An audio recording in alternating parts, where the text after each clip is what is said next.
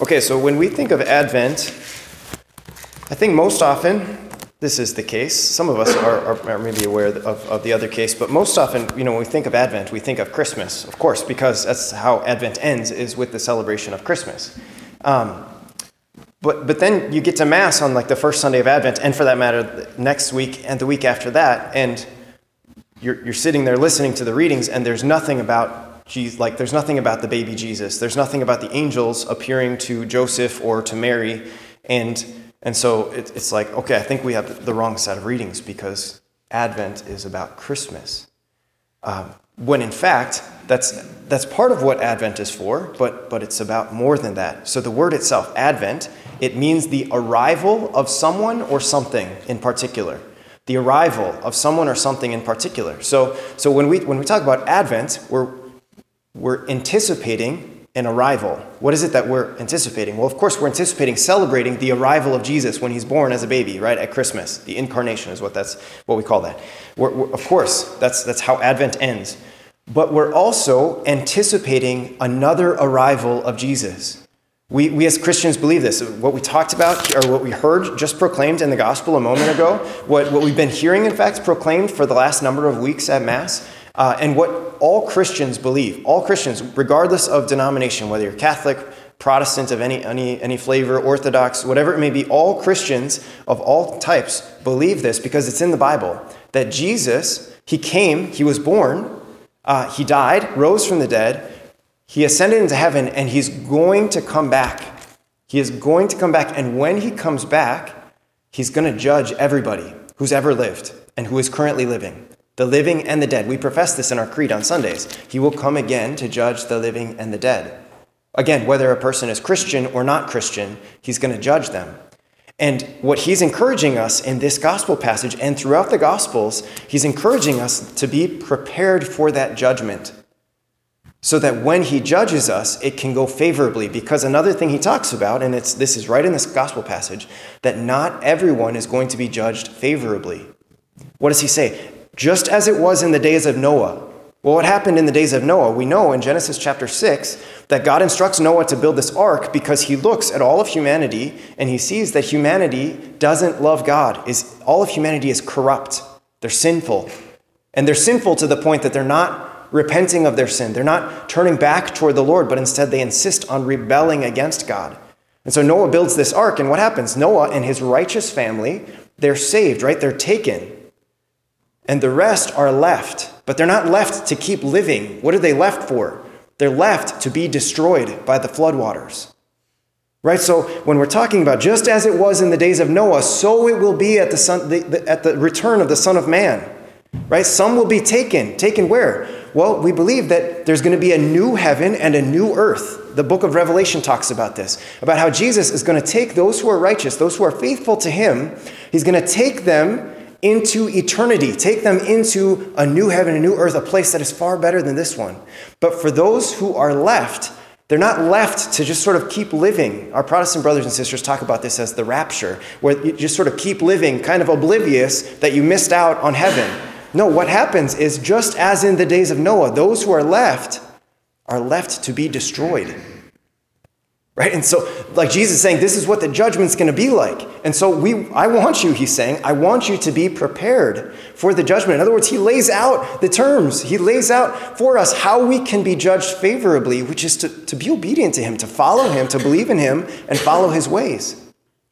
So, so he's, he's talking about, so this in so many ways is what Advent is about, even more than it's about Christmas. As much as it's about Christmas, even more so is it about us preparing ourselves for the judgment of Jesus when he comes again. Again, whether he, whether he comes during our lifetimes or when we die, we're going to be judged by him in the same way. And so we want to be prepared for that. That's, this is really what Advent is about. Now, what, what I find fascinating is, or what I'm thinking about, is eh, the second reading that we heard. So, so St. Paul is aware of all of this. He's aware that Jesus is going to come and that he's going to judge us, and so we need to be prepared. And part of that judgment is going to include, a big part of it is going to include what our behavior looks like, how we're acting. It certainly will be about whether we believe in Jesus, but Paul knows this, as well as all the authors of the New Testament books. They know that if we believe in Jesus, that's going to mean something about how we behave, about how we act. And so St. Paul is, is saying this. Now, what, what I found out this week is that this exact passage that we heard is an exa- it's the, the passage that was like the final straw for the conversion of one of the most influential saints in history, St. Augustine, or sometimes you, you hear him called St. Augustine. So, St. Augustine, uh, when he was Augustine, he grew up, his mom was a Christian named Monica, and his dad was not a Christian, he was a pagan. So, uh, Augustine was not baptized when he was a baby. He lived his life as a pagan. His, his, his childhood, his young adult life, and then into adulthood, he lived his life as a pagan. Meanwhile, his mom was a fervent, believing Christian. And so she was regularly, oftentimes, trying to persuade her son Augustine to believe in Jesus, to take Jesus at his word and to believe in him, to be baptized and live his life according to the Christian way of life. Augustine refused to do so. In fact, not only did he refuse to do so, he was living contrary to the Christian life. He had a concubine, a woman in his life who was not his wife, and he had a child with her. Uh, he he uh, did all kinds of other things, living as many young men live, right? Not taking life too seriously. He was trained in, in rhetoric. He was a very good uh, speaker, a very good uh, proclaimer of whatever it was, a really good debater with, with different people. This is kind of how he made his living. Uh, anyways, what happens is Monica doesn't give up on him for, for like 30 years. She, she prays for her son and tries to convince him to believe in Jesus. He keeps refusing, and eventually, actually, what happens is he sees his mom nagging him, right? Which some of us can maybe understand what that's like to have a mother who nags. Uh, but in this way, it's, it's in the best possible way. But nonetheless, he got irritated with her. So, you know what he did? He moved. He's like, I'm going to a different city so I can get away from her. And so this is what he does. But her, she, being a believing and, and desirous mother that her son would come to believe in Jesus, she follows him. You're going to move? Okay, I'm going to come with you. And I'm going to keep telling you about Jesus. And what's more, not only was she telling him about Jesus, but she would go to Mass every day to pray for him. He tells us this in his book where he writes about his conversion. He says, She never missed a day where she offered prayers for me at the altar of the Lord. Anyway, over time, Augustine, he starts to kind of he meets somebody else very influential, St. Ambrose, uh, who was a bishop in Milan. And he just kind of, over time, he starts to have this conversion. He starts to see things differently. And, and there's a point where it seems like he's ready to believe in Jesus, but he just isn't quite ready to leave behind his way of life. He's not ready to change his behavior because he struggles with lust. He struggles with, with again, this just sort of like not taking life too seriously, stealing, and, and these kinds of things, pulling pranks on people that are not appropriate.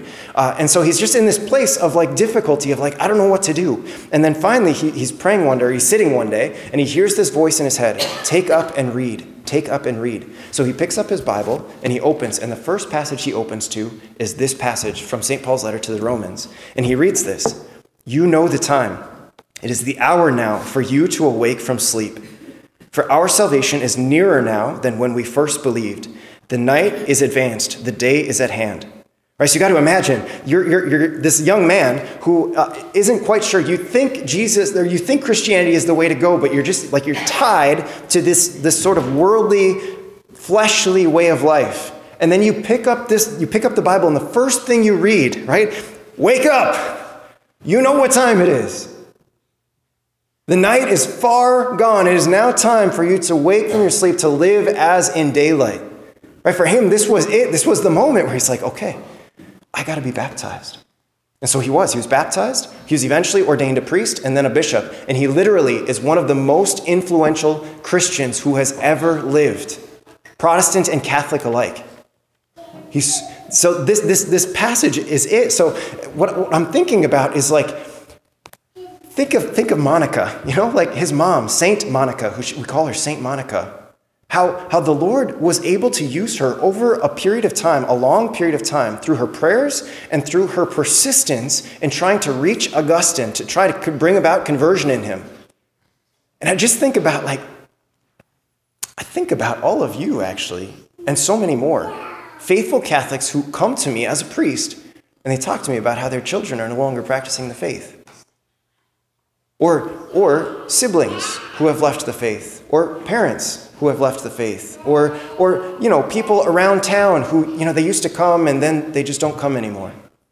I think about that because i think so something that's in my mind is two things. There are two things during advent that i think the lord in these parishes in Oklee Goodridge and Grygla that i think the lord wants us to focus on during this time these next four weeks of advent. One of them is to consider who are the Augustines in our life? Who are the people in our lives, our lives that maybe they had faith once before, or maybe they've never had faith, but we care about them so deeply. And if we're really objective about things, we look at their life and we see, I'm just not sure that the judgment of Jesus is going to go well for them. Now, we don't presume anything, but again, we can look at a person's behavior and we can see whether their behavior is behavior that's fit for being a Christian or not. Maybe some of us actually in this church are looking at our lives and we're thinking, gosh, I might be like Augustine. And if that's the case, that's, that's okay. The invitation from the Lord is to ask the question who are the Augustines in our lives that we can reach out to and invite them into a place of conversion so that we can be like St. Monica sometimes having to persist. Now, I know what can happen sometimes with parents, especially who have kids who are no longer practicing the faith or siblings who are no longer practicing the faith, is they can say, Well, I tried to bring it up one time. And the response I got was, Well, who are you to judge? And so I just, I don't say anything anymore because I don't want to cause any problems. In some ways, I understand that, absolutely. What I want to invite us to consider this year is Is there anything else that you can do?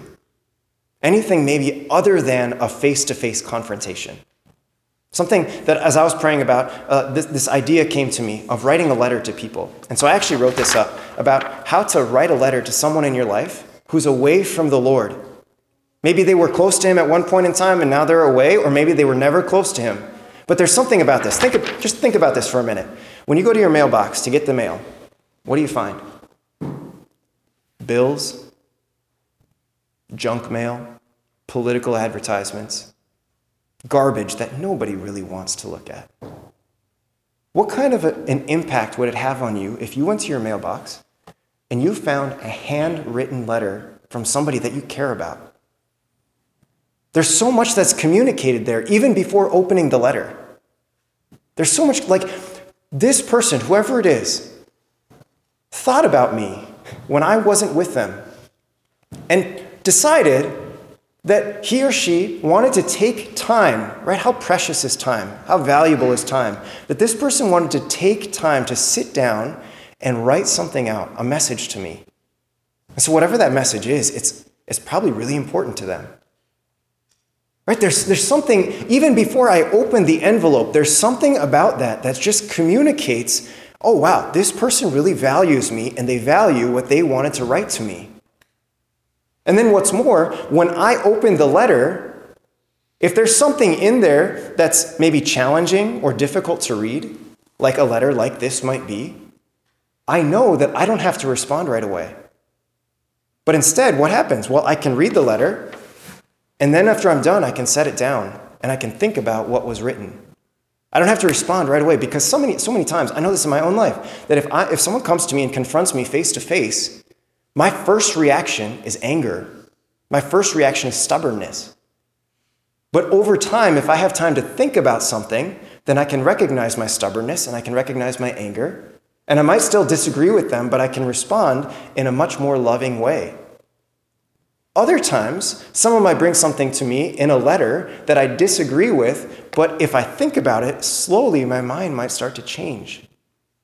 This is what I have in mind with a letter like this right? To sit down and before I even start writing it, to think, okay, what about my own relationship with Jesus? How, why am I even writing this letter? Well, well, theoretically, it's because I know the value of having a relationship with Jesus. What is that value for me? And I'm writing to this person. Why? Well, because this person's valuable to me. Well, what is it about this person that makes them valuable to me? Right? So really reflect on things and then, okay, what do I want to communicate? And how can I communicate in such a way that they aren't going to feel judged, maybe, or they won't feel like I'm angry at them? Right? I, I have this all written down on this piece of paper here, and they're in the back. So on your way out of church, if you want to write a letter like this, you don't have to. But if you want to write a letter like this, you can take some time during Advent. Remember, it's four weeks. You don't have to sit down and write a letter all at once. But just to think, okay, are there any Augustines in my life? And what difference would it make to them or to me for that matter, if I wrote them a letter and somehow the Lord was able to reach into their life and bring about their conversion. This is maybe a question that we have to sort of ask ourselves before we go any further, right? Like, do you believe this? Do you believe that Jesus can work through you to reach somebody else? Do you believe that you can be an instrument of God to bring about conversion for somebody that you care about? Because if you don't believe that, then, then you need to understand who Jesus is and what he actually, like, what his death and resurrection does for us, what, what baptism does for you, what the Holy Eucharist does for you. You need to understand that, that when you were baptized and when you receive Holy Communion, that his power begins to live in you in a kind of way that you might not always understand or experience, but it's there. And because of that, he can use you to reach into the lives of other people and bring about their conversion. Because he knows this. He knows that on his own, even though he's God, some people are so closed off to him that he can't reach them. Just like I know, right? I know you all have family and friends that I can't reach because I don't know them. But I know that you know them, and I know that you care about them. And so I know that maybe the Lord can reach through your life into theirs. And so just to consider this is one of the things I want, I want us to consider during Advent. How can I reach out to the different people in my life that are not here right now? And how can I invite them in? That's the first part. The second part won't take me 16 minutes to explain. The second part is this if I'm going to invite Augustine to come and have a relationship with Jesus, I have to be willing to live like Monica. If I'm going to reach out to my children, I have to be a holy parent. I have to be a holy mother. I have to be a holy father. If I'm going to reach out to my siblings, I have to be a holy brother. I have to be a holy sister. Because if I'm not, if I invite somebody into a relationship with Jesus and they look at my life and they see that I'm not living according to what the church teaches or according to what the Bible teaches, then they're just going to look at me and they're going to say, Who are you? Now, there's a difference here. There's a difference between struggling and just outright being stubborn. St. Paul talks about this, right? Let us then throw off the works of darkness. What are the works of darkness? Well, the works of darkness are when I know God's will. I know what the church teaches, I know what the Bible teaches, and I'm not even going to give it the time of day.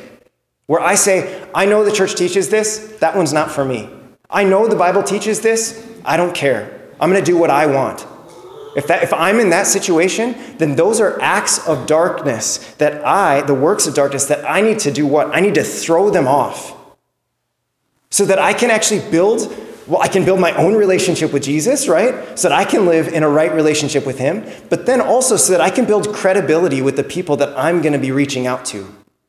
So that, so that I can actually become more like Monica. I can become a powerful instrument of the Lord's grace. So you got to ask yourself are there any areas, any doctrines that the church teaches that you just reject? And if there are, throw them off. Now, again, like I said, I know there, there's a difference between struggling. I might know the church teaches something and I might have a difficult time with it. Or I know there are things in my life that I do that I hate that I do them. And yet I find myself doing them again and again. Right? That's a, that's a struggle compared to I'm just not even going to try. Right now, during Advent, one of the things I can focus on is my struggle. Absolutely. I can focus on maybe putting forth more effort to avoid sin. Absolutely. But if I'm not even trying to avoid sin, then I actually need to focus more on my own relationship with Jesus rather than focusing on the relationship that other people have with Jesus. throwing off works of darkness, but then what? Putting on the armor of light right? Conducting myself as though I'm in the daytime, preparing myself for the Lord, right? So it's not just about avoiding sin, although that's important, but it's also pursuing a life of virtue and holiness, right? If I profess to believe in Jesus and I profess to believe that He wants to have a real relationship with me and with another person, with you, then I need to actually pursue that relationship. Through what? Well, through coming to Mass. If I'm not coming to Mass every week, I need to be coming to Mass every week. Sometimes, maybe even if I'm able to, going to Mass during the week, extra. If I'm not praying every day, I need to be praying every day. If I'm not reading Scripture, I need to find a way to understand this book, as hard as it can be to understand sometimes.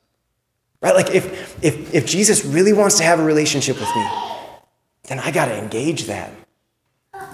One way to do, to do that, right? Another thing that I have, this is the second of two things. There's an app out there, it's called Hallow. So I've got these on the back table as well. This is the top Catholic app in the world. So um, you need to have a, a, smartphone for this. But to download this smartphone, uh, or to d- download this app on your smartphone or your tablet, there are things in here that are really great. They're, they're like guided prayers, guided meditations. Someone can lead you in praying the rosary, some daily scripture readings, some, some Bible studies, these kinds of things. Things that you can do with your family, things that you can do with your spouse, things that you can do by yourself. This is a really great way. Now, now full disclosure, I myself just downloaded this app today because I figured if I'm going to preach about it, I should probably have it. So that's the first thing. The second thing is that it, it costs money, but you get the first three months for free. So I don't know that I'm going to keep it after three months because I don't know that I want to pay for it. It's, it's like $5 a month, so it's really not that much. But, but nonetheless, I don't know that I want to pay for it, but I know that I get three months for free. So I'm going to take advantage of the free thing because that's what I do. Um, so anyway, so just something I'd really encourage you to consider, right, is to, to download the app Hallow and uh, there's like a QR code you can take, if you know how to do that, you can do that. If you don't know how to do it, ask a millennial. They'll, they'll help you figure it out. Um, but anyway, the point is like this is one way. So you, this doesn't have to be the only way. This is one way that a person can grow in their relationship, their personal contact with the Lord Jesus through the guided meditations, through the, the, the prayers that are led, through the scripture readings, these kinds of things. If you don't want to do this, that's fine. Find another way that you can engage in a relationship with Jesus in a real way during Advent, right? These are the two things to reach out to the Augustines in your life and to be Monica more and more in your own life as well.